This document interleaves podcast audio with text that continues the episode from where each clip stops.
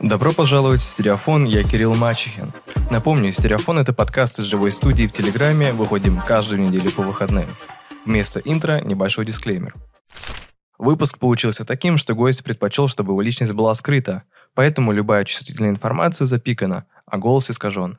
От этого разговор получился не менее интересным, но наоборот вы можете услышать то, о чем обычно не говорят.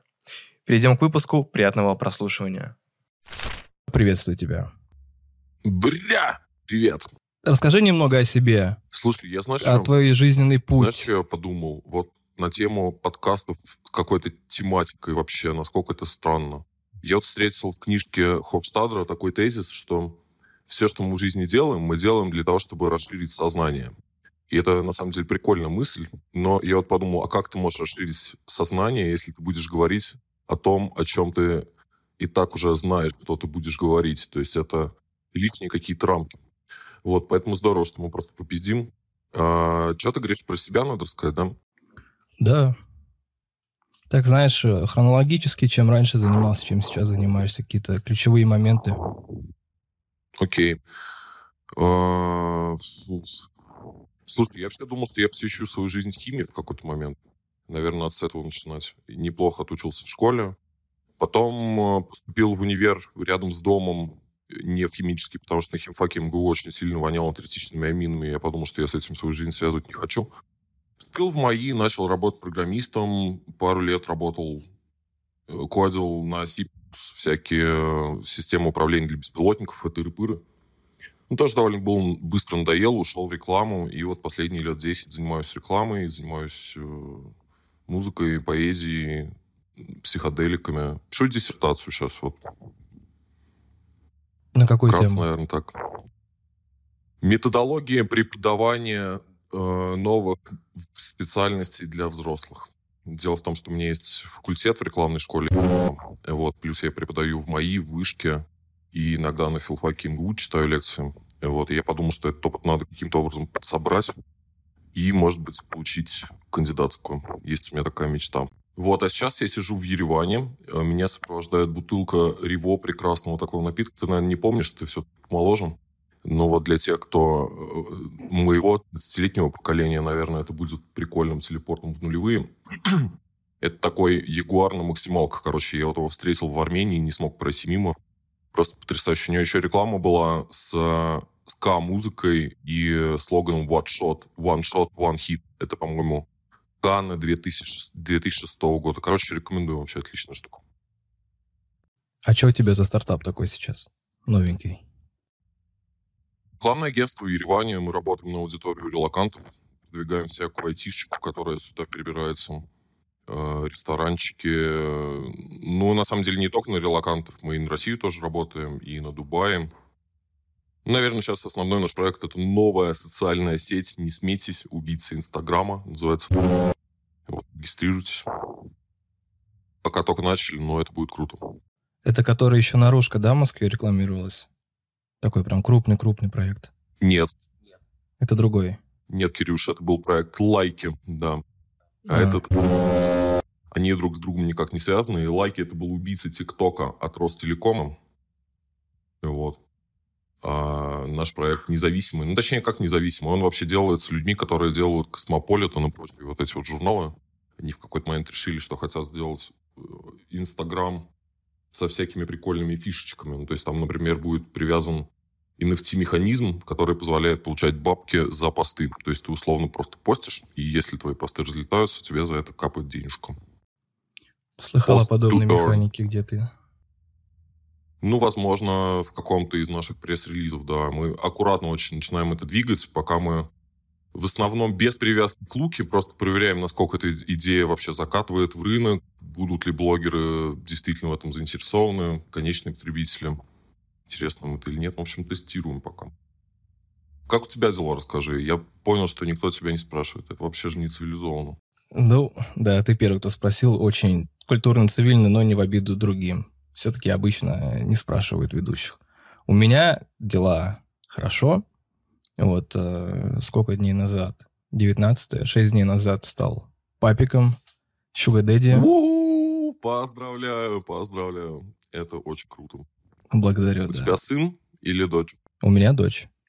Это еще круче. Я с тобой не поспорю. Давай все-таки о тебе. Каким творчеством ты занимаешься? Ты вот рассказывал, что ты пишешь, поешь вроде бы еще. Ну, пою я отвратительно. Вообще, когда-то в детстве у меня была группа со звучным названием «Ве...» Это, помнишь, были такие картинки ВКонтакте, типа, выберите название группы по, там, типа, э, дате рождения, условно. Вот, мне надо было забивать репетицию, и было впадло выбирать название для того, чтобы говорить человеку на ресепшене, как мы называемся. Поэтому я воспользовался этим прекрасным методом. Вот, и мы играли всякий эмокор. А потом, да, в общем-то, ничего потом. Сейчас я периодически пишу какие-нибудь стихи, что-то в прозе, но я стараюсь это никому не показывать. Слушай, я вот вчера прочитал последний сборник Эдуарда Лимонова. Могу тебе тут стишок зачитать, мне кажется, он прикольный. Давай. Встаю на табуреточку. Сижу, как Сталин, над страной. Этаж девятый мой. Настольной лампою моей испуган будь злодей. Моей согбенную спиной и профилем в окне, о, гражданин страны родной, спокоен будь вполне. Шепчу я мудрый сквозь усы, идут столетия, часы, генералиссимус в очках, от трубки дым в клочках.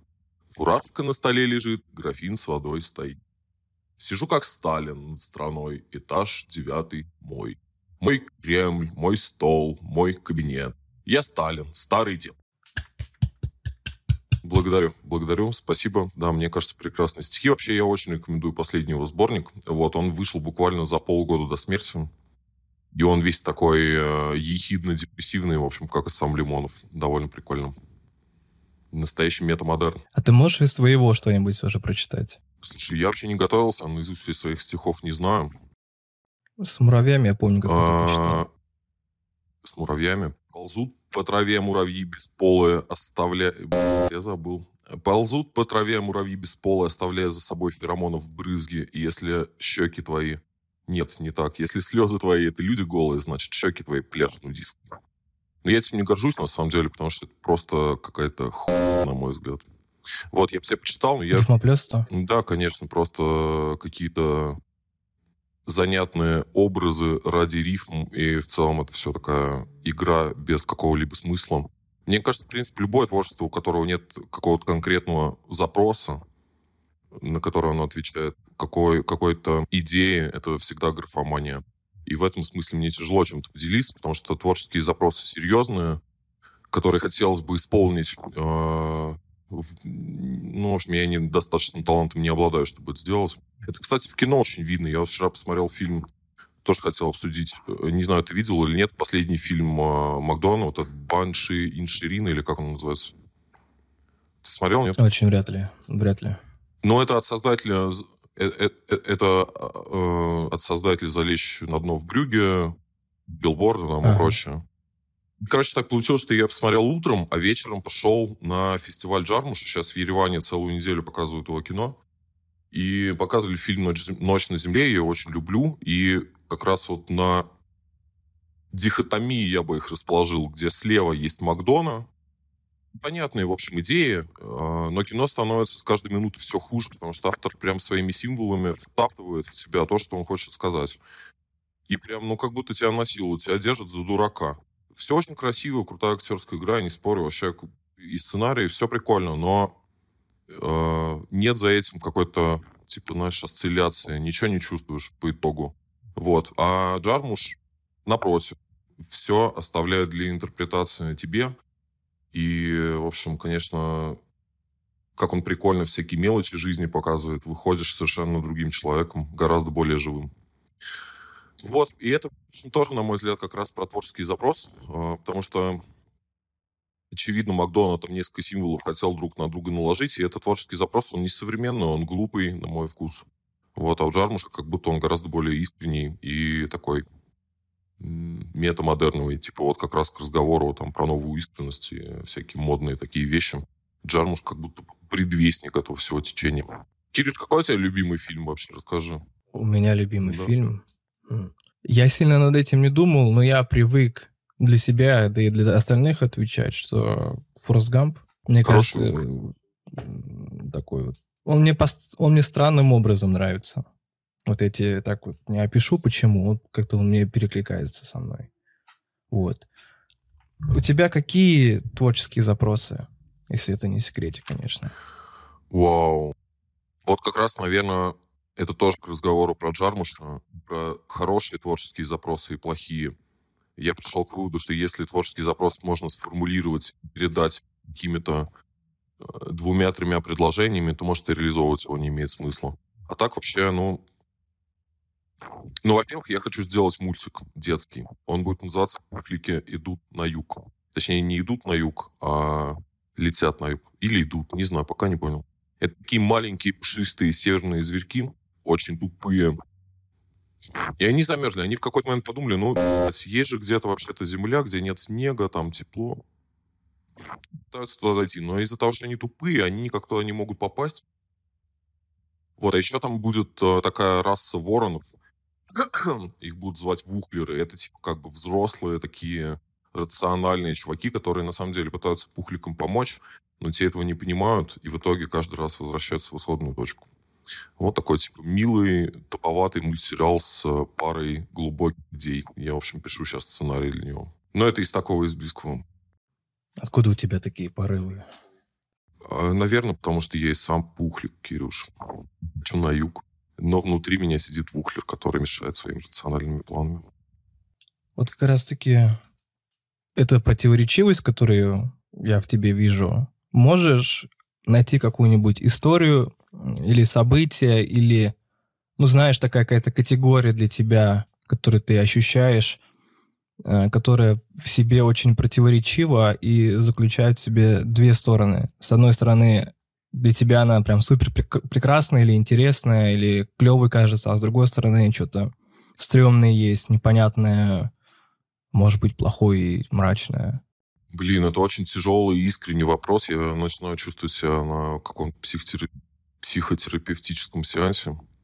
Ну ладно, я не звал друзей, так что, в принципе, можем поговорить об этом, почему бы нет. Я вообще считаю, что в любом случае...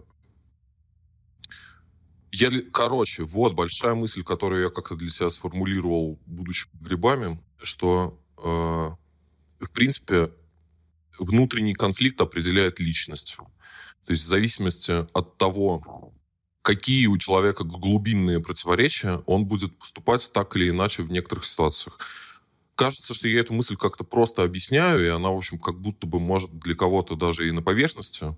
Но для меня вот это было большим открытием. То есть, э, ну вот, например, если у человека внутренний там какой-то конфликт с мамой, предположим, и он ходит э, там сторонние тетки за деньги на психотерапии на нее жалуются условно, там у него, например, какая-то травма есть детская, связанная, например, с едой, что его там пичкали постоянно овсяной кашей, а он не хотел ее есть. Uh-huh то можно проследить, как конкретно на его характере это сказывается сейчас, и даже не, на, не только на характере, но и на вайбе в некотором смысле. Мне кажется, что вот это такое подходящее слово шире, чем характер.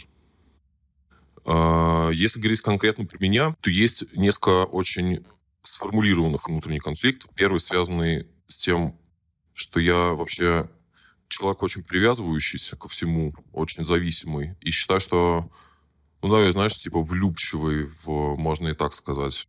А это, блядь, так несовременно же, на самом деле. Все только говорят о том, что быть самодостаточным проще. И вот, например, в отношениях у меня никогда это не получалось. И я, в общем, даже и не считаю, что это должно у меня получаться. Но, видишь, я даже с трудом могу сформулировать, и это признак конфликта, на самом деле, что когда человек не может обозначить, что конкретно его распидорашивает изнутри, это же и есть внутренний конфликт. Вот. Ну и много у меня претензий вообще к миру, на самом деле. На самом деле вот так. А в виде истории? Да, даже, даже не обязательно, нет. В виде, не, в виде истории. Не про внутренний конфликт, а, ну, знаешь, какое-то такое событие, которое у тебя было, или история, которая одновременно и такая прелестная, и с другой стороны не очень. Это как бы все равно будет про твои внутренние Мы тут можем фильтры. про наркотики говорить вообще, Кирюша? Можем, но мы никого не призываем употреблять наркотики определенно. О, это как раз история, которая призывает не употреблять наркотики, я думаю. Ну, в общем, да, противоречивая история, глубоко засевшая в меня и связанная с моей жизнью очень плотно. Это в целом мои отношения с ЛСД и другими психодельками. Я для себя это формулирую так, что все хорошее в моей жизни связано с ЛСД, и все самое в моей жизни связано с ЛСД. И э, ну, хорошего, я думаю, и так понятно, да, все себе представляют ситуацию, когда человек лежит э, на пляже, у моря, сзади горы, перистые облака плывут над волнами, ты слушаешь э, какой-нибудь альбом Битлз с любимой женщиной, потом идешь под марками купаться, и, в общем, начинаешь что-то очень ценное понимать о любви, счастье и все такое. Но есть и обратная сторона этой хуйни, и она, на самом деле, бывает гораздо страшнее. Вот. Ну ладно, давай в виде истории. Короче говоря, как-то мы с моей особой поехали на Кипр. Поехали в отпуск, и э, как мы всегда делаем, когда едем на море, мы взяли с собой марки. Ага. А, поначалу мы просто путешествовали по острову, съездили в Ларнаку, съездили в Лимассол и прочее, прочее. Там есть, кстати, прекрасная деревня, Мини-О называется. Если там кто-нибудь вдруг когда-то будет приезжать мимо, я очень рекомендую заехать, потому что это супер красивое место, где вообще нет никого. Там просто заброшки, заброшки, заброшки. При этом, ну, не знаю, наверное, самая фотогеничная локация, которую я видел в жизни. Ну вот, в общем, в какой-то момент мы решили, что мы достаточно настроены для того, чтобы клево кайфовать. Э, ну, где-то днем там за пару часов до заката съели марки, пошли гулять. И было, на самом деле, супер круто. Поначалу мы дошли до аэропорта, смотрели, как самолеты садятся на свои полосы, и нам казалось, что это просто суперзвездные корабли, потрясающий космопорт, все безумно, абсолютно красиво. Я сидел, думал под марками, чем живая материя отлич... отличается от неживой материи. Серьезный, довольно глубокий. Вот, но в итоге все превратилось в полный потому что в какой-то момент мне захотелось туалет, рядом был Burger King неподалеку, я пошел в туалет, и, как водится, под марками застрял там что-то в своих переживаниях, а когда вышел, выяснил, что там посралась с э, персоналом этого Бургер Кинга, потому что она переживала, что никто не говорит по-английски, она не может меня найти, и вообще я куда-то потерялся, и нужно мне помочь. Но это я выяснил после. Сначала я этого не знал. Я выхожу из туалета, э, кричит, что происходит что-то ужасное, всех материт. Э, мы выбегаем, я супер взволнован, спрашиваю, ну что же случилось, что конкретно? Она говорит, ты даже не можешь себе представить. Ну, такое нельзя просто говорить человеку под ЛСД, на самом деле. Ну, нельзя, потому что я все могу представить. Ну, в общем, мы выбежали из Бургер Кинга, дошли до пляжа, сели там, я начал выяснять, что же произошло. Она все никак не может мне рассказать нормальным языком. И мне показалось, что действительно происходит что-то страшное. Мне показалось, что там вертолеты какие-то летают. И я подумал, что это теракт. Спрашиваю у нее, это что, теракт? Она ничего не отвечает. Я... Э, дело в том, что когда я умывался в туалете, я немножко разлил воды себе на ногу, и мне показалось, что это кровь. И я решил, что я ранен, что я умираю. Говорю, я умираю. Она говорит, а что это плохое место, чтобы умереть? Ну и, короче говоря, я умер под психоделиками. Э, точнее, как бы нейросети мои так решили.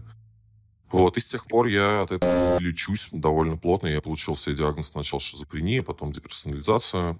Сейчас э, я уже более-менее в порядке, но вот 4 года, 4 года разного рода психотерапии у меня на дело ушло. Так что, дорогие друзья, противоречивость можно раскачать внезапно, случайно. Свои внутренние вещи, которые могут быть э, ранимыми. Вот, поэтому жестко не рекомендую. Все говорят, что ЛСД это самый безопасный наркотик, а я вот вам, как опытный психонавт, говорю, что нет. Это очень небезопасный наркотик. Каково это умереть? И вот вопрос тоже, в этот момент, может быть, ты знаешь, выделяется то специальное вещество, которое вырабатывается при рождении и при смерти? Ну, насколько я понимаю, ты говоришь про... А, ну да, оно, да, оно при ЛСД же выделяется, насколько я а, да, а, Нет, оно при ЛСД вот не выделяется. Ты говоришь про DMT, насколько да. я понимаю, и его производные. DMT, да. А, насколько мне известно, вообще исследованием не доказано, что оно у всех людей всегда выделяется при смерти, но здесь могу ошибаться. А, нет, у меня ничего подобного не выделялось, потому что, насколько я понимаю, физический механизм моей смерти слава богу, не был запущен, только какие-то психологические структуры. Да никак, чувак, спокойно достаточно, на самом деле. Равномерно, я бы сказал. потихонечку, потихонечку, раз закрываешь глаза, находишься в темноте в какой-то... Ну, я же в какой-то момент ожил, понимаешь? То есть э, я вдруг открываю глаза и понимаю, что здесь что-то не так, я не умер. Вот, было довольно глупо. И какие первые ощущения были после этого? Прозрение. Ну, я на самом деле очень испугался. Я испугался, что, э, что это просто никогда не кончится. Я буду умирать и просыпаться, умирать и просыпаться. А потом я понял, что, похоже, я просто в бэкапе. Видите, только в этот момент до меня это дошло. Настолько это опасное дерьмо. Может все защитные механизмы отключить. Но я решил, что нужно самыми радикальными методами выбираться из трипа. Какие могут быть радикальные методы? Ну, позвать кого-нибудь на помощь, например, срочно. Я начал кричать, типа, там, эмбуланс, все такое. Но здесь надо понимать, что это туристический регион Кипра, там люди, в общем, привыкли к пьяным русским, которые как творят. И даже несмотря на то, что это был не сезон, март, они, в общем, довольно спокойно проходили мимо и не обращали никакого внимания, так что мне пришлось подсобраться. Вот. И я решил, что надо срочно менять локацию, просто уйти с этого места. В общем, так мы из этого бэт-трип.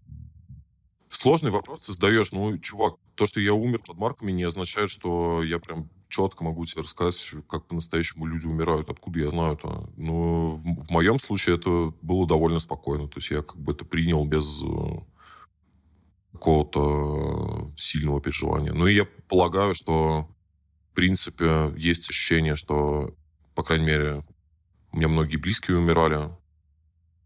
И я, в общем, это наблюдал довольно плотно. Похоже, что это всегда сопровождается принятием и покоем. Да, стрёмная тема. Стрёмная тема, чувак. Вообще, как мы из нее теперь вылезать будем, я просто не представляю. Давайте анекдот расскажу. Давай. Вот точно так же, как влезать из бэтрипа, нужно просто идти в максимально другую любую тему. Поэтому анекдот про панк. Сидят панки, жрут говно с чесноком. Один без чеснока жрет. Все его спрашивают, Кирюша, а что ты без чеснока говно жрешь? Он говорит, да я на свидание сегодня иду. Да.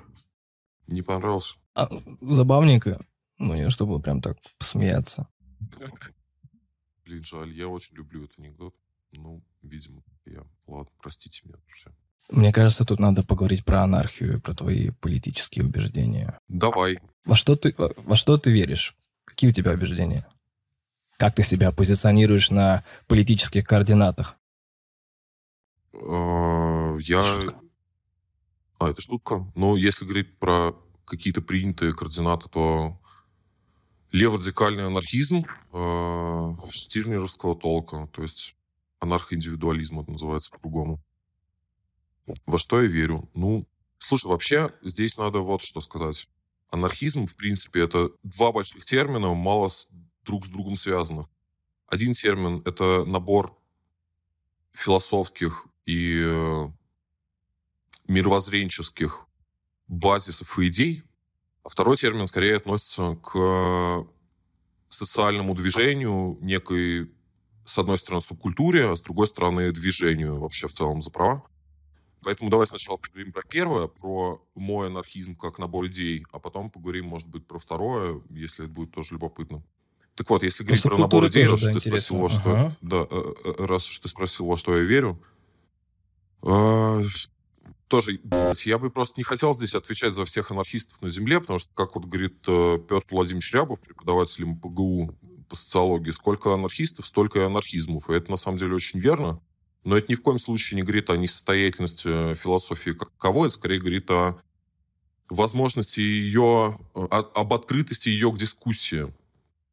Вот. А теперь, если говорить конкретнее. Ну, в, в принципе, принято полагать, что анархизм — это некая утопическая такая идея о том, что возможно жизнь без государства с помощью саморегулирующихся каких-то Э, кооперации людей, где не будет денег, где люди будут жить просто в райских садах за счет того, что они будут солидарны друг с другом. Это, в общем, важное для анархизма слово солидарность. Особенно для левого анархизма, потому что есть еще так называемые либертарианцы. Это правое анархическое крыло, скажем так. Мы друг друга терпеть не можем, потому что они за свободный рынок и по-другому понимают вообще саму терминологию, что такое свобода, там, что такое права и прочее. Вот, если возвращаться ко мне, то для меня анархизм — это некий набор мировоззренческих базисов, которых я стараюсь придерживаться, в которые... И, и стараюсь их распространять. Они, в общем, довольно, довольно просты на фундаменте, но при этом из них выстраивается сложная система убеждений э, наверху пирамиды, и фундамент, в общем, такой, что человек по природе своей добр, э, по природе своей склонен в большей степени к кооперации, чем к конкуренции. Можем э, этот момент отдельно обсудить. У меня здесь достаточно большая исследовательская база, в общем, могу тоже поделиться.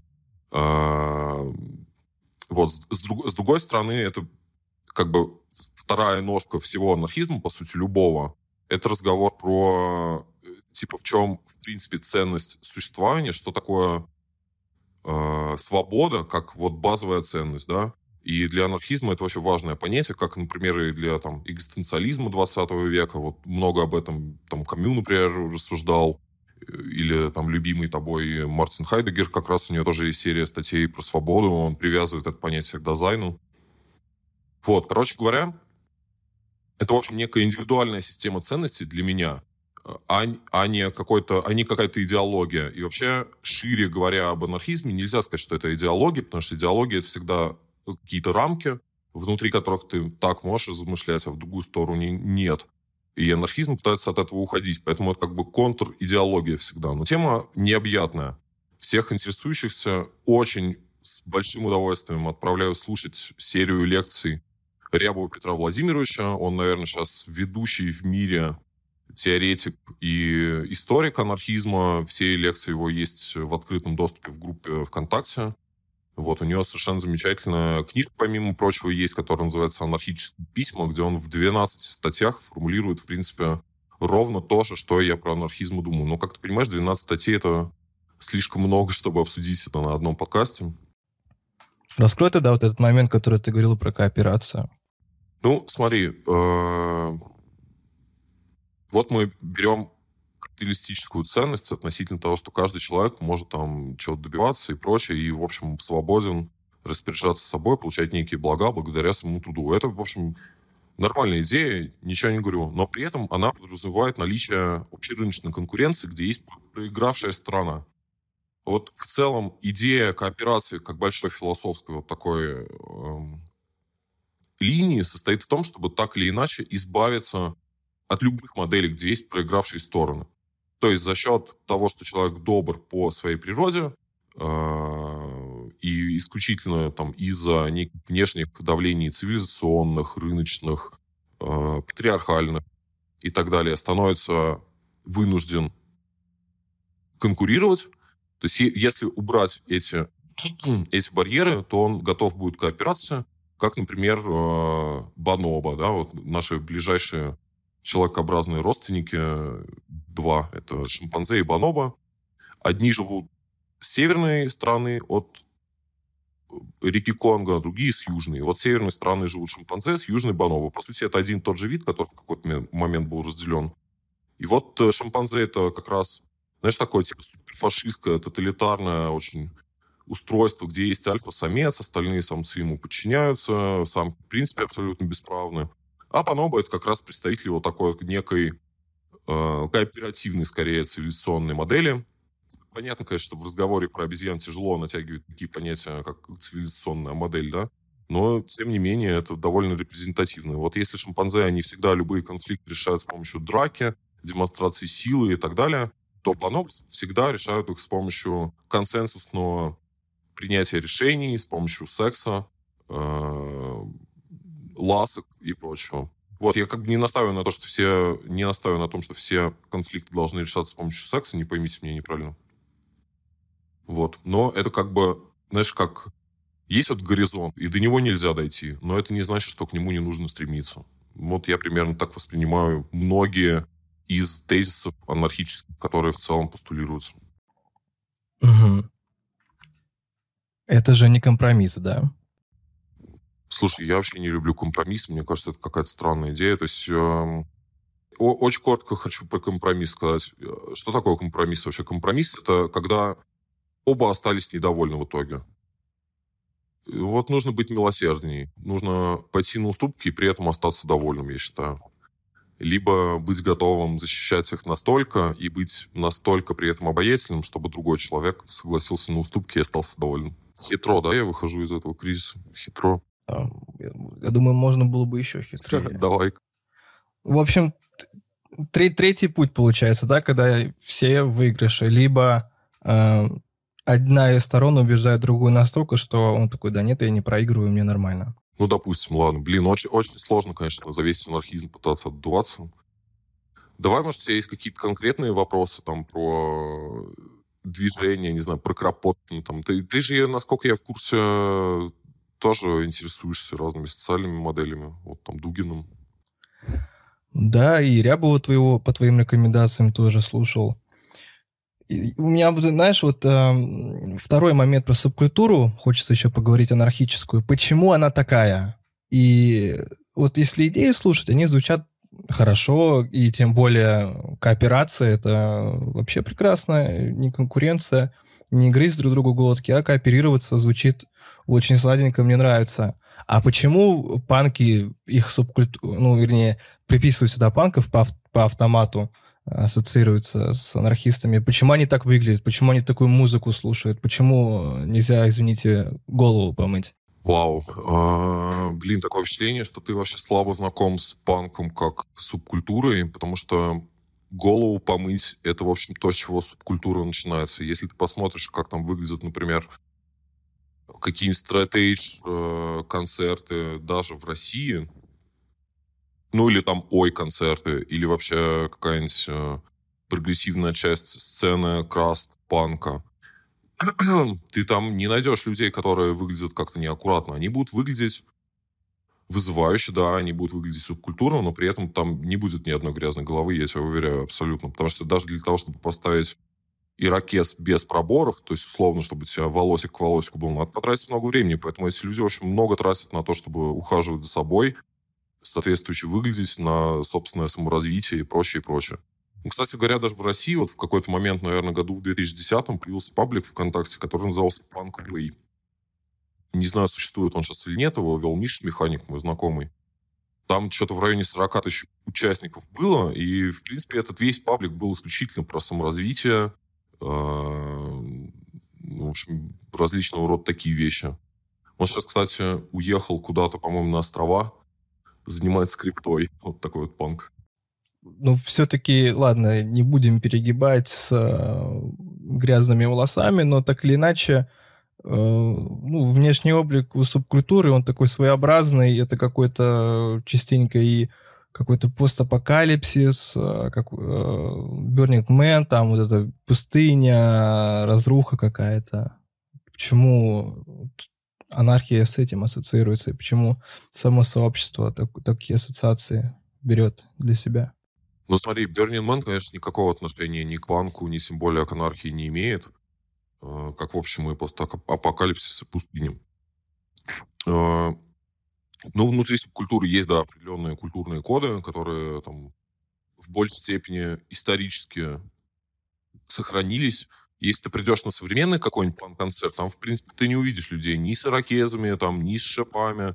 Будут обычные чуваки, там, в венсах. Может быть, они просто будут, ну, как-то более открыто себя и более интуитивно, более искренне себя выражать, чем это принято, может, на каких-то других там рок и уж тем более рэп-мероприятиях. Но при этом выглядит они будут достаточно спокойно. То, о чем ты говоришь, это там какие-то 70-е, наверное, в большей степени. Это как бы первое первый этап субкультуры, которая себя выращивала в качестве протеста, но так как она со временем ну, в целом, это же, в принципе, постмодернистский процесс, когда любой процесс, э, любой протест становится частью массовой культуры, в том числе и панк-субкультура, и многие анархические элементы. Вон там, не знаю, посмотри на Лил Пипа того же. Чувак все на лице набил анархию, и я видел интервью с ним замечательное по-моему, это Нью-Йорк, 2017 год. У него там берут интервью и спрашивают, что-то начинают спрашивать про анархию, а чувак вообще не в теме жестко. И он такой, да просто это выглядит так,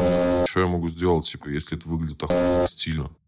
Вот, то есть это просто стало элементом массовой культуры, в том числе э, и стильно выглядеть. Ну и, соответственно, современный панк, он как раз э, в большей степени старается абстрагироваться, ну, то есть от, отдаляться от каких-то символов 70-х, типа там Sex Pistols, Ramones, все эти э, рваные штаны и, и тому подобное. Вот, поэтому, блин, я все-таки полагаю, что у тебя какое-то представление, я даже не знаю, может, оно как-то... Господи, да где же оно могло такое сформироваться? Я даже не представляю. Кирюша, расскажи, вот что ты знаешь про панк? Я про панков практически ничего не знаю. У меня есть какой-то набор стереотипов, и как раз-таки хотелось бы сегодня разобраться, кто такие панки и про что они. И какими они сейчас бывают. Очень просто. Да, очень просто. Панки сейчас бывают двух типов. Первое – это жесткая субкультурная линия, э, которая в себя включает ряд очень больших и сложных маркеров.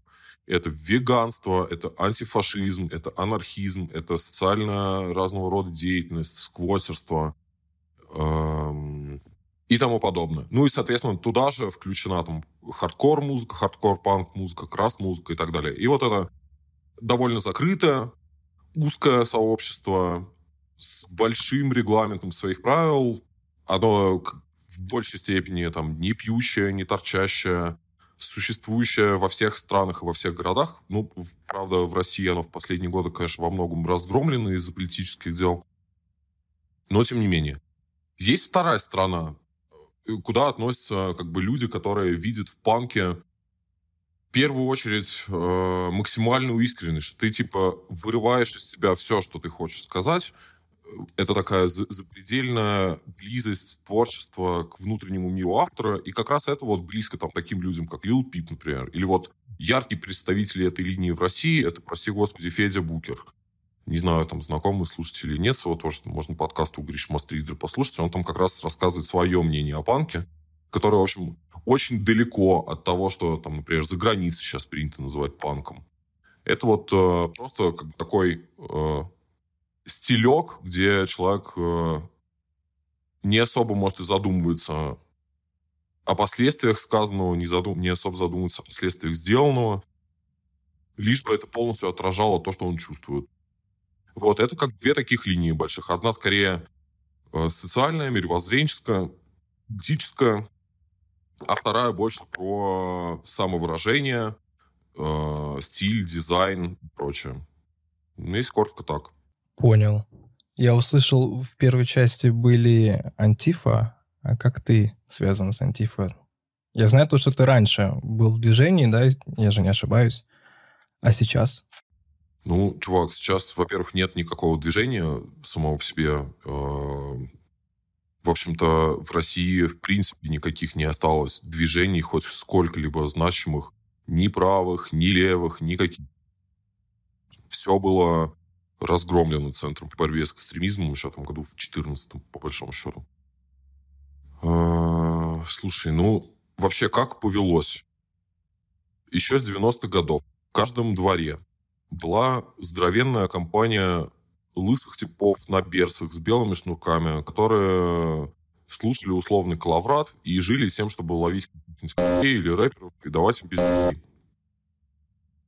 какой-то момент они подумали, что было бы вообще прикольно еще посещать разные музыкальные мероприятия, которые мне очень нравятся, и там всех тоже вот примерно в это время, это, наверное, год 2006-2005, я с этим и столкнулся. Я в то время начал посещать поп-концерты, были всякие группы, группы типа там «Пляж», «Дергать», «Элизиум» и прочее, которые периодически, так сказать, накрывались э, банами. Это называется бонхедс. То есть правые, есть правые скинхеды, есть левые скинхеды.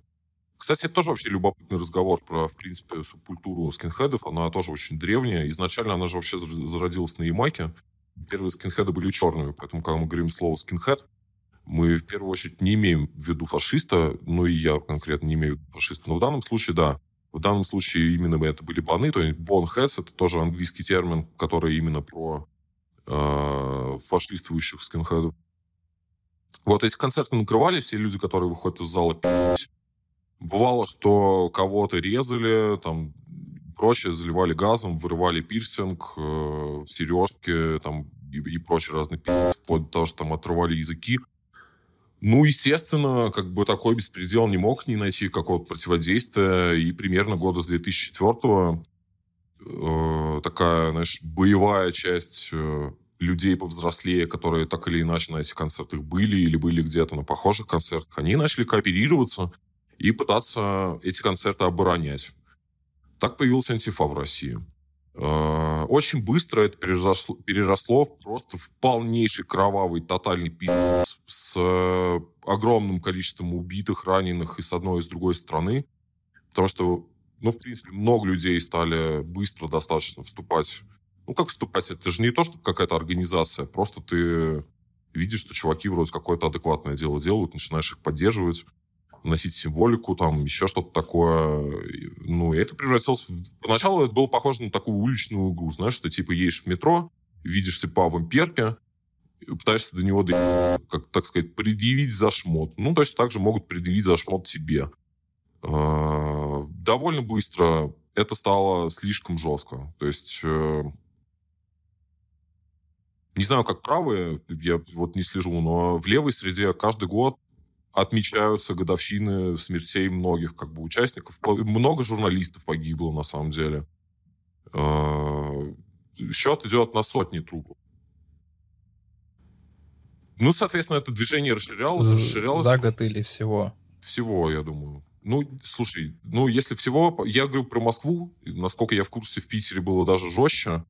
В других городах не знаю, но тоже слышал про общем, серьезные проблемы с этим связанные. Ну, самый большой праздник, он, ну, как сказать, праздник, в смысле, День памяти происходит 19 января. Это День памяти Анастасии Сабуровой, вот, и еще второго журналиста, все время забываю, как его зовут, к сожалению. Вот, которые тоже были неонацистами застрелены в подъезде в затылок. Э, ну вот, да, и да, я достаточно активно где-то до 13 года, наверное, в этом движении участвовал, а потом оно просто перестало быть необходимым, потому что Центр по борьбе с экстремизмом и, в принципе, власть очень жестко взялись сначала за правых. Была такая организация, называлась Борн, боевая организация русских националистов. Вот как раз они организовывали э, убийства многих там из моих, так сказать, товарищей. Вот сначала посадили всех их, расформировали э, ДПНИ была такая националистическая организация, расформировали организацию Демушкина. В принципе, наверное, самый последний крупный русский марш проходил, наверное, как раз году в 2012 или 2013. После этого начали защищать политическое поле в принципе. Его сначала взяли из-за националистов, потом была история, связанная с анархистами. Я думаю, многие слышали там про дело сети сфабрикованное. Сейчас многих судят. Была такая организация «Автономное действие», многие оттуда сидят. Я тоже в эту организацию входил. Была организация «Народная самооборона». В общем, все люди так или иначе и сочувствующие, и хоть где-то участвующие, они тоже жестко под прицелом, и не следовало бы им находиться в России. До сих пор они преследуются. Вот, так что со временем и одна, и другая, в общем, сторона э, стали гораздо менее активны в связи с тем, что государство вдруг на них обратило внимание. Вот, если правые, допустим, до этого государством использовались в своих каких-то целях, там, например, разогнать сторонников Химкинского леса, ну, знаешь, как Титушки на Украине, вот ровно так же, то, э, с другой стороны, именно лево-радикальное крыло, оно было просто, по сути, все посажено, уничтожено. То есть, в принципе, в России ты не можешь сейчас провести никакое мероприятие политическое, абсолютно никакое. И началось это как раз вот году в 13 в 14 и началось сразу, очень резко, с... Ну, там, знаешь, вот, например, у меня был случай, что у меня есть сестра младшая, мы с ней едем гулять в ботанический сад, выходим из метро, и буквально вот на выходе с лестницы меня останавливает мужик, а это даже не мой район, прикинь. Останавливает мужик, говорит, здрасте, начинает мне показывать какие-то папки, там люди. Говорит, вы знаете этих людей? Ну, это там вот как раз из нашей анарходвижухи разного рода люди. Да, и им говорит, типа, ну, в общем, имейте в виду, что мы за вами, типа, следим. Ну, я, конечно, дико, потому что, ну, прикинь, это там это вообще другой район. То есть я просто вышел из дома, приехал с сестрой на метро в другой район, и на выходе с этой станции меня ждал чувак. Вот, поэтому, да, в общем, конечно, с таким давлением довольно быстро все скукожились, организация. Вот. А чем теперь нацисты занимаются? Они теперь перетерпят свое желание бить иммигрантов?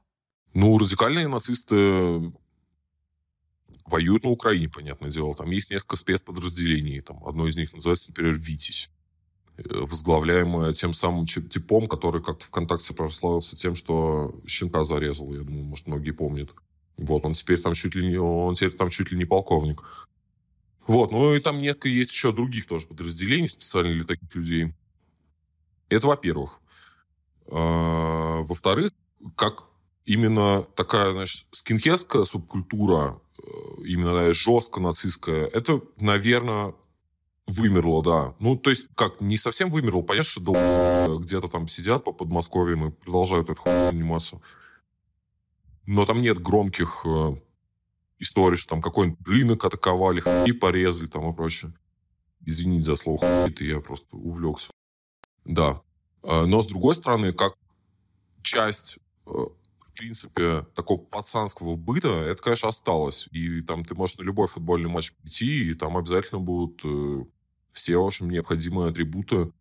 Но это не только для России свойственно. В принципе, в любой стране фанатское движение, оно тесно связано с националистическими идеями, просто потому что, в общем, это же не от жизни хорошие люди приходят к этим идеям. И как раз люди из там, не самых благополучных слоев, они становятся яркими представителями правых субкультур.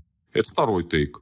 Ну и третий топик, он связан с тем, что представители, так сказать, правой интеллектуальной элиты, типа того же, там, ну вот, например, Дугина, да, или там какой-нибудь Демушкина, который, кстати, пропал в последнее время, но еще недавно существовал.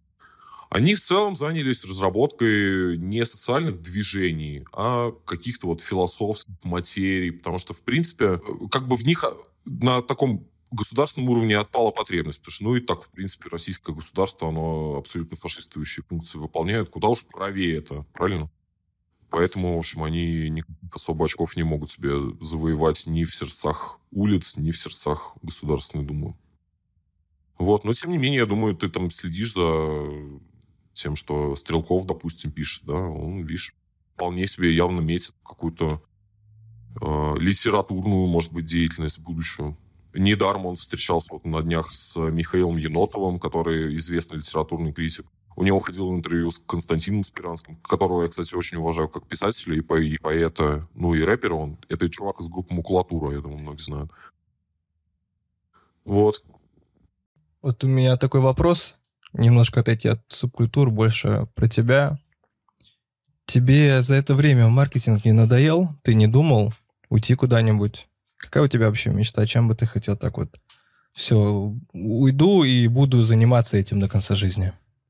Чел спросил бы меня об этом лет 5-7 назад, я бы тебе сказал, да, маркетинг не оставит вообще. Просто видеть не могу все эти ебаные отчеты. Google Analytics, э, креативные стратегии и одних и тех же бренд-менеджеров на разных проектах. Ну, конечно, надоел чел, но блядь, в какой-то момент я вот, например, какую я для себя мотивацию сейчас Какая вижу, да, что я хочу попробовать показать, что, в принципе, маркетинг и бизнес может работать несколько по-другому. Не так, как он устроен в России, с жесткими иерархиями. Ну, мы с тобой вместе работали в одной компании. Это, прямо это мог конкретно наблюдать, что какие бы вы там с тобой офигенными идеями не фонтанировали, их тяжело куда-то донести, потому что есть жесткая иерархичность, есть принятые наверху решения и их исполнение. На мой взгляд, это просто, на мой взгляд, это просто неэффективно. То есть, в принципе, и с точки зрения финального маркетингового продукта, как рекламы, так и там, э, инвестиционной части маркетинга, условно, куда потратить деньги эффективно, да, то, чем медийные агентства занимаются. А, и с одной, и с другой стороны, выстраивание таких архитектур управления, оно неэффективно. А, у меня был уже опыт попытки подобной, когда я был digital-директором агентства. Мы пытались построить так называемую бирюзовую организацию. Это термин, который берется из книжки Фредерика Лалу э, под названием «Открывая организации будущего». И он там выстраивает цветовую классификацию, что вот есть, значит, например, там такие организации, как армия. И в них есть четкое исполнение приказов, шаг влево, шаг вправо, расстрел. Есть там, например, церковь, где кое-какие могут быть другие линии управления. Но это типа самые крутые, самые современные э, схемы взаимодействия между людьми и управления друг другом он называет бирюзовыми организациями. И они заключаются в том, что это как бы совокупность специалистов разных областей, профессионалов, которые ради достижения общей цели, в общем, занимаются каким-либо проектом. И мне эта схема очень близка, потому что она в некотором смысле довольно анархична. В ней как бы нет начальников подчиненных, есть только вот э, общие цели и какая-то кооперация для их достижения. И самое интересное, что есть современные кейсы, где это так или иначе реализовано. Вот, например, компания Valve знаменитая, э, которая Counter-Strike там выпускает. И несмотря на то, что у них есть там идейный вдохновитель, кстати, забыл, как его зовут, Гейб Ньюэлл, что ли? Ну, вроде Гейб Ньюэлл, да. Вот. У, у них как раз эта система довольно прикольно реализована. У них там в офисе есть столы круглые и, собственно, стулья с колесиками. И ты можешь в процессе работы... Каждый стол — это один проект. И ты можешь в процессе рабочего дня перемещаться от одного проекта к другому. Потом по истечении некого времени команда будет решать, она вот э, какой как она оценивает твой вклад в этот проект. И исходя из совокупности таких оценок, ты в итоге получаешь зарплату. То есть это как бы не совсем то, о чем я говорю, не совсем то, что я хотел бы сделать, но это шаг в эту сторону. И довольно, в общем, серьезный шаг, и шаг успешный. Опять же, там, например, в компании Netflix, вот у них выходила книжка о том, как устроена корпоративная культура у них внутри. У них много таких элементов э, антиавторитарных внедрено. Есть российская компания Mindbox, которая работает, например, с открытыми зарплатами. То есть все знают, кто сколько получает, и вся компания участвует в принятии глобальных решений, несмотря на то, что их довольно много человек, там только программистов 60 штук. Вот. Тем не менее, в общем, это довольно успешно работает. Они на своем рынке лидеры, уже, наверное, лидеры в мире, несмотря на то, что компания в Москве была образована. Ну, вот что-то подобное я бы хотел сделать в маркетинговом рынке. Мне кажется, это что-то новое. А, и, наверное, поэтому мне это не, доеда... не надоедает, что есть новые прикольные цели. Ну и плюс, я же занимаюсь обучением параллельным. Вот, в том числе э, на И это сейчас ведущая рекламная школа в России. Мне любопытно, мне любопытно, в общем, куда это все придет, как будет трансформироваться рынок. Я сейчас в Ереване много общаюсь с людьми там из Канады, из Америки, с э, разными армянами, которые так или иначе приехали здесь. Ну, то есть в Армении сейчас, на самом деле, огромный бизнес-подъем. Очень куча всего развивается. И айтишечка, и прочее, прочее, прочее. Из-за этого много людей в Армению сейчас возвращаются не только русские, но и из армянской диаспоры, из разных стран. Они возвращаются с деньгами, чтобы инвестировать в это дело. Ну вот, мы общаемся, я понимаю, что, в общем, российский рынок, как диджитальный, так рекламный, так айтишный, он настолько впереди, чем их вообще понимание процесса, того, как делать проекты. А, что, конечно, ну, в общем, меня это вдохновляет в некотором смысле. Несмотря на то, что, ну, естественно, меня это заебало максимально за сколько там, 11 лет. Но вот есть вещи, которые до сих пор драйвят. Тебя самого не заебал, Кируш? Начинает поднадоедать, поднадоедать, конечно, но при этом не перестает быть и появляться новые новые желания, а что бы сделать, что бы сделать. Как всегда всегда, новые стимулы. Ну, круто. Давай вот такой вопросик про психотерапию. Вот. Давай. Ты мне как-то говорил, что ты хочешь стать психотерапевтом. Но когда я тебя спросил... Нет, нет, я такого не говорил. Ты запутался. Я запутался. А, да, да. В общем, я хотел делать медиа, но не про психотерапию, а про психиатрию в первую очередь. Это очень разные, на самом деле, понятия. Э, связано это с тем, что ну, недавно в России, да, вот эти все вышли ясно там и прочие сервисы, которые популяризуют так или иначе психотерапию. Есть медиа типа журнала «Нож», который уже годами пишет о важности этого, как понять, но при этом про психиатрию ничего такого нет. И, в принципе, в обществе существуют барьеры относительно приемов антидепрессантов, э, нейролептиков, нормотимиков и так далее. А я вот в связи с тем, что, в общем, довольно долго, как бы не по своей воле в эту хуйню погружен. Я довольно плотно разобрался и понял боли и врачей, и всего этого комьюнити в целом. Плюс у меня подруга самая близкая, она психиатр. Вот, психиатр довольно известный и общем, профессиональный. Мы в какой-то момент с ней подумали, что мы хотим сделать журнал о психическом здоровье и о психиатрии в более узком смысле, который будет называться вот. Но этот проект пока в разработке. Мы набираем материалы, рубрикаторы, авторов. Вот уже два года мы им в пассивном режиме занимаемся. Надеемся, что когда-нибудь мы все-таки перейдем в активную фазу. На самом деле денег, по большому счету, не хватает тупо денег, чтобы это все стартануть. Угу. Куда вообще у тебя это желание этим заниматься? Ну, я вижу большую проблему, связанную с тем, что особенно с точки зрения родителей, и вот когда они приводят там свою дочь условную, которая 16, она в полном... У нее из-за гормонального фона там сбилась какая-нибудь э, выработка дофамина, она в лютой депрессии сидит, смотрит в стену и не понимает, что с ней.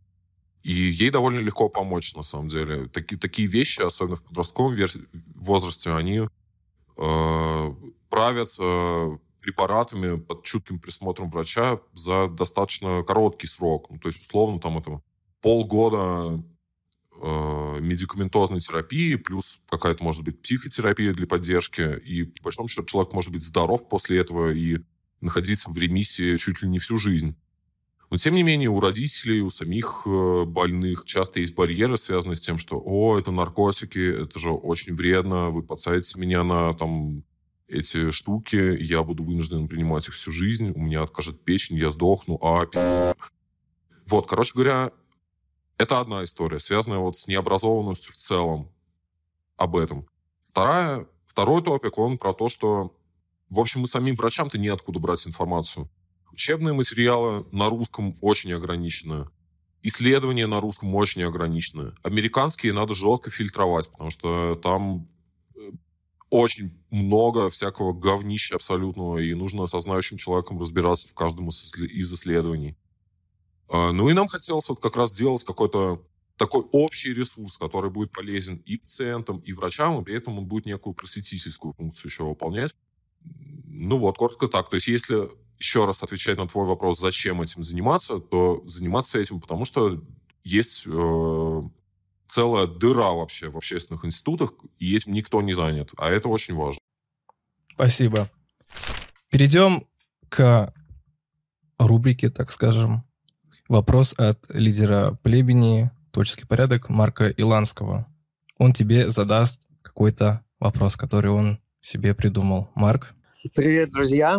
Привет. Из города, если я произнесу его название, Равешварам. Остался на Махашиваратри, и вот второй день отдыхаем после него в нашем квантовом путешествии. И сейчас как раз у нас параллельно вашему разговору идет э, беседа, как раз в которой мы рефлексируем по уже пройденному маршруту. Поэтому я как бы на два уха нахожусь. Э, и, конечно, я буду переслушивать все записи э, на YouTube. А, ну, что я успел э, заметить э, из разговора, а, тут немножко э, ну, пытаются менять правила игры. Может быть, я смогу в этом ему помочь. Может быть, Саша хочет задать мне вопрос. Да, с радостью. Дело в том, что я понятия не имею, что такое племя творческий порядок. Я услышал слово Рамешварам. Насколько я понимаю, это юг Индии. Неужели у вас там целое творческое племя? Так, ну, как, как будто бы это два разных вопроса.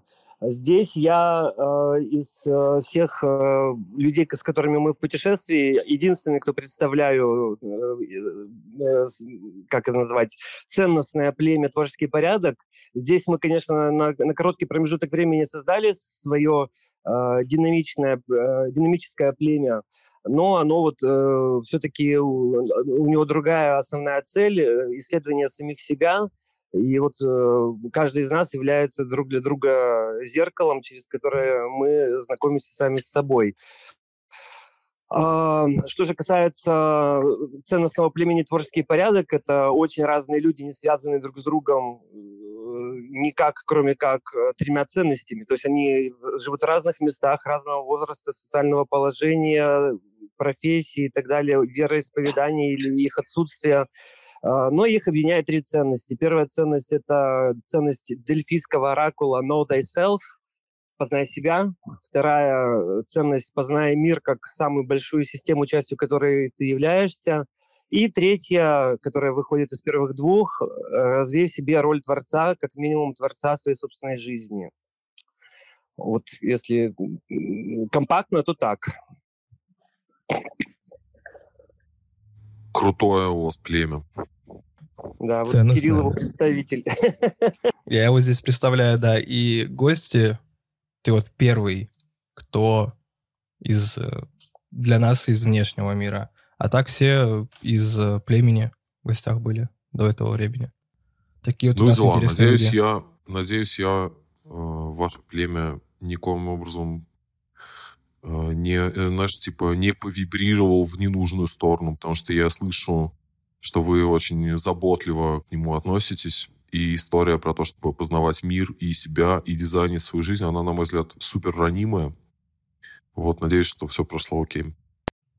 Ну, в конечном итоге жизнь происходит по своим собственным э, явлениям, и мы можем, единственное, что мы можем повлиять, это на собственные отношения. И мы можем выбрать, конечно, отношения, в котором э, мы входим э, в эту ранимость как в жертву, а, а с другой стороны, это может быть э, ранимость от слишком нежной любви. Так что тут каждый выбирает сам. Но ладно, когда мы формальности соблюли, и поиграли. Я все-таки хотел бы спросить, Саш, тебя. А как ты относишься к идее концепции множественных миров? Ну, смотри, есть... Э, ну, в общем, у меня есть две линии отношения к этому вопросу. Одна из них чисто техническая и рациональная, связанная с тем, что, наверное, можно полагать, что мы все-таки живем в некой симуляции. И раз уж полагать так, вроде бы нет никаких сомнений э, в том, чтобы так не полагать, да, нет, нет никаких барьеров, чтобы, чтобы так не полагать, потому что с точки зрения физики есть там максимальная минимальная длина, как э, постоянная планка, и это все очень согласуется с э, идеями о проектировании Вселенной через условно вероятностные механизмы появления пикселей в играх, да, то есть мы можем себе представить нейросеть, которая рисует Вселенную. Ну, в общем, если, если допустить, что она существует, то, конечно, мультивселенная и множественность миров — это окей. Это с точки зрения э, рационального отношения к этой идее. С точки зрения интуитивного отношения к этой идее могу сказать, что она мне сама по себе не нравится и кажется враждебной, потому что она как будто бы тебя уводит от того, а что такое жизнь вообще, от наблюдения жизни, от существования самого в себе. И как будто бы, когда ты задаешь настолько сложный вопрос, на который, очевидно, можно ответить, будучи только дилетантом, то есть если ты разбираешься, например, там, в квантовой физике или, допустим, в каком-то философском осмыслении теории множественности миров и что это меняет по отношению к этике, например, твоей жизни. То есть, будучи либо гуманитарием, который изучает этот вопрос, либо будучи условно физиком, который изучает этот вопрос, тебе будет понятно, что этот вопрос сложный, и задавать его нельзя. Ну, то есть мне, я имею в виду. Э, ну, то есть не то, что нельзя, что задавать его можно, но это как будто бы отвлекает тебя от более ценностных вещей, которые составляют существование человеком. Вот, а здесь мы очень красиво закольцевались обратно в Джармуша, о котором я говорил в самом начале подкаста, подкаста. Как раз о человеке, который, на мой взгляд, может быть... Ну, конечно, я нахожусь под впечатлением, ведь я вчера ходил на фильм, но, тем не менее, э, как человека, который в большей степени, может быть, чем остальные, видит красоту жизни такой, какой она есть, не задавая вопросов, и от этого его существование становится максимально полноценным, ресурсным прямо здесь, насколько это может быть. Вот, короче говоря, сложный вопрос. Надеюсь, я ответил. Отношение у меня к этому вопросу тоже тяжелое. Вот. Если что, прошу прощения. Да, это мне, мне напомнило в кофе и сигаретах э, эпизод с чаем. Абсолютно, абсолютно, да-да-да, очень точно. Да, а, но я тогда все-таки дополнительный вопрос бы задал, потому что я задав, задавал этот вопрос не как э, гуманитарий, не как физик, а как раз с третьей стороны хотелось бы подойти. Э, скорее, это, как знаешь, один из уровней абстракции, через который мы можем выражать э, те вещи, которые ну, на другом языке просто сложно, еще сложнее выразить, чем даже на этом. Э, вот э, феномен шизофрении. Есть э, такое мнение, что как раз шизофрения – это на самом-то деле, ну, в кавычках, да, возьмем на самом деле, а, э, точнее так, э, вот люди с диагнозом шизофрении как раз являются такими проводниками между этими мирами, ведь это разные субличности, каждая субличность, субличность – это отдельный мир, представитель как бы отдельного состояния, состояния как вот идея мира. А, и таким образом можно получить какой-то профит, взаимодействовать, ну, то есть развивая это направление мысли, Uh, ну, то есть, как, например, есть путешествия на разные планеты через осознанное сновидение. Почему бы не посмотреть, как uh, можно вот, uh, ну, вот, природу самих субличностей, как проводников в тот или иной мир, в то или иное состояние? Прозвучало ли это okay. как вопрос? Ну, это прозвучало как что-то, на что у меня есть комментарии. Да, спасибо. А, ну, значит, во-первых, на тему выражения мысли через слова хочется ответить. А, я нежно люблю Лао Цзи, и у него есть такая, в общем, незарифмованная короткая мысль. А, рыба нужна, сети нужны для того, чтобы поймать рыбу. Когда рыба поймана, сети больше не нужны. А, я не помню, что второе, но, предположим, там стрелы нужны для того, чтобы поймать зверя. Когда зверь убит, стрелы больше не нужны. Слова нужны для того, чтобы поймать мысль. Когда мысль схвачена, слова больше не нужны. Так вот, где же мне найти человека, у которого нет слов, чтобы с ним поговорить? Я это трактую таким образом, что, в общем, может быть, не все вещи стоит выражать словами. Не все вещи, хоть на каких-то уровнях, через сложные вопросы там, о мироздании, им, имеет смысл доносить вербальным. Может быть, и вообще не имеет смысла доносить, но это как бы отдельный вопрос. Вот, это, это первый тейк. А, вот, второй связан с шизофренией. В общем, смотри, это очень тяжелое заболевание, очень, очень очень страшное. Я не знаю, наверное, может быть, одно из самых страшных, которое вообще в жизни может случиться, это шизофрения. Есть сказка, которая, на мой взгляд, очень четко отображает, что с человеком происходит, когда он становится шизофреником. Это «Снежная королева». Когда там есть Кай, Герда, и вот смотрите, как развивается персонаж Кая внутри этой сказки. Он, очевидно, болен шизофренией там он не становится никаким проводником, проводником в другие миры. Я вам тоже, как шизофреник, в некотором смысле могу сказать, что э, не нужно пытаться в сумасшествии искать инсайты. Э, это вообще не про то. Это про реально очень жесткие нарушения внутри себя, про огромную боль, про крик, и это совершенно не про другие миры, это про очень понятные физические процессы нарушения в мозге. А, в общем, э, э, это тоже очень тяжело, на самом деле, проговаривать и разговаривать об этом. И, и самое ужасное, когда это пытаются романтизировать и искать в этом что-то. Как вот я помню, что как, когда впервые изменились мои изменилось мое зрительное восприятие, я надолго понял, что я вижу так, я вижу мир не так, как другие, потому что у меня э, нарушены процессы в мозге, я по-другому их воспринимаю. Но я стал воспринимать их ярче, да, как будто я всегда немножко под марками, вот так, как будто я, типа, микродозер без микродозинга. А, один мой товарищ мне сказал, что, типа, так это же прикольно. Так вот, чуваки, нихера это не прикольно, на самом деле. Это как страшно. И пытаться там что-то искать, это, может быть, радикальный путь, он романтический, что типа, да, к черту, сейчас мы найдем какие-то супер полутона жизненные, супер что-то важное, и это выразим с помощью там наблюдения за безумными или собственного безумия. Но по факту ничего там нет, ничего там не найти. И в истории нет ни одного шизофреника, который что-то смог передать человечеству. Вот, поэтому нет, они точно не проводники через миры. И если относ... отношение там, к осознанным сновидениям мне, например, еще, может, более лояльное, потому что я сам там в школе занимался осознанным ясновидением достаточно широко и увлекался, то здесь я, я прям хочу... Я прям настаиваю на том, что это, это пагубно просто. Это, это пагубный тейк, и он может чьи-то жизни поломать. Вот. Спасибо, спасибо за такой э, глубокий и трогательный ответ. Буду дальше разговаривать э, со своими, а вас послушаю в записи. Успехов, друзья. Да, спасибо, что зашел. Да, спасибо большое. Спасибо большое. Интересный поворот в разговоре.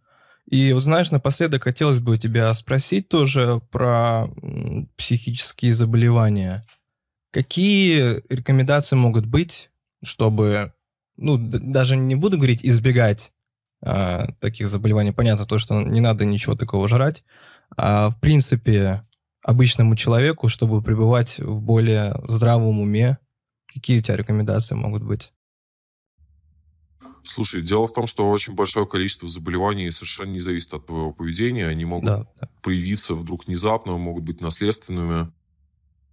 Рекомендации относительно как психических, так и физических заболеваний, они самые простые. Поменьше испытывать стресс, побольше кушать полезной еды, высыпаться, заниматься спортом. Это любой чел от академика до какого-нибудь остеопата или нутрициолога будет себе выдавать одни и те же рекомендации, и я не склонен с ними спорить. Если говорить конкретно про психическое здоровье, здесь никаких не может быть рекомендаций вообще, потому что это все настолько индивидуально, просто это гораздо индивидуальнее, чем вот э, то, как организмы устроены физически. И главное, мало изучено. Поэтому я ничего абсолютно не могу посоветовать. На тему того, чтобы ничего не жрать, это понятно, да, потому что, в общем, непрогнозируемые последствия. Неизвестно, какие у тебя там демоны внутри, и что в итоге может из этого получиться.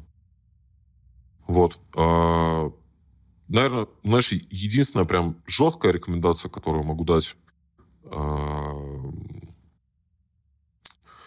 всегда э, да, слушайте, просто не пробуйте. В общем, наркотик, который надо нюхать. Это уже сильно поможет. Вот, спасибо тебе, Кирюш. Э, вот, я несколько раз троган и, наверное, хочу прощаться. Да, как раз-таки мы по времени подходим к концу. Но напоследок, прям вот последняя-последняя штучка. Что в жизни, что в жизни для тебя является лучиком надежды, веры в человечество, да и стимулом к жизни? Не знаю, чувак, у меня нет ответа на этот вопрос. Я стараюсь такие вещи сам с собой пока не проговаривать. Я не в том психическом состоянии, не в том состоянии здоровья, чтобы для себя аккумулировать, потому что это часто бывает триггером для саморазрушительных действий в моем случае. Вот, поэтому иногда, иногда важно просто пожить, просто подождать и попробовать, как говорил великий поэт Оксимирон, побольше рефлексов и поменьше рефлексий. Понятно. Больше делать, меньше говорить. Ну, да, да. Меньше, меньше думать в целом, постараться больше делать. Спасибо, что пришел и поделился. Это на самом деле достаточно откровенно и не скажем о таком поговоришь, как говорится.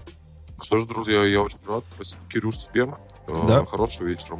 И прощаемся. Спасибо, что сегодня были с нами. Стереофон выходит раз в неделю по выходным. Присоединяйтесь к прямым эфирам в Телеграме, подписывайтесь на YouTube-канал и не забывайте делиться с друзьями. Проект можно поддержать материально и теперь любым удобным способом. Ссылка в описании.